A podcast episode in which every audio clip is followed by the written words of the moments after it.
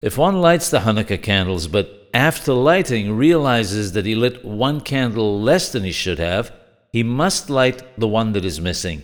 He does not, however, recite another blessing.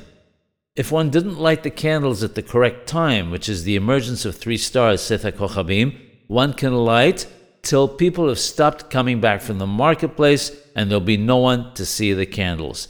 Nowadays, however, we do not light for people outside, but for the people in the home instead. Therefore, as long as one of the other members of the household is still awake, one may light the entire night with the blessings.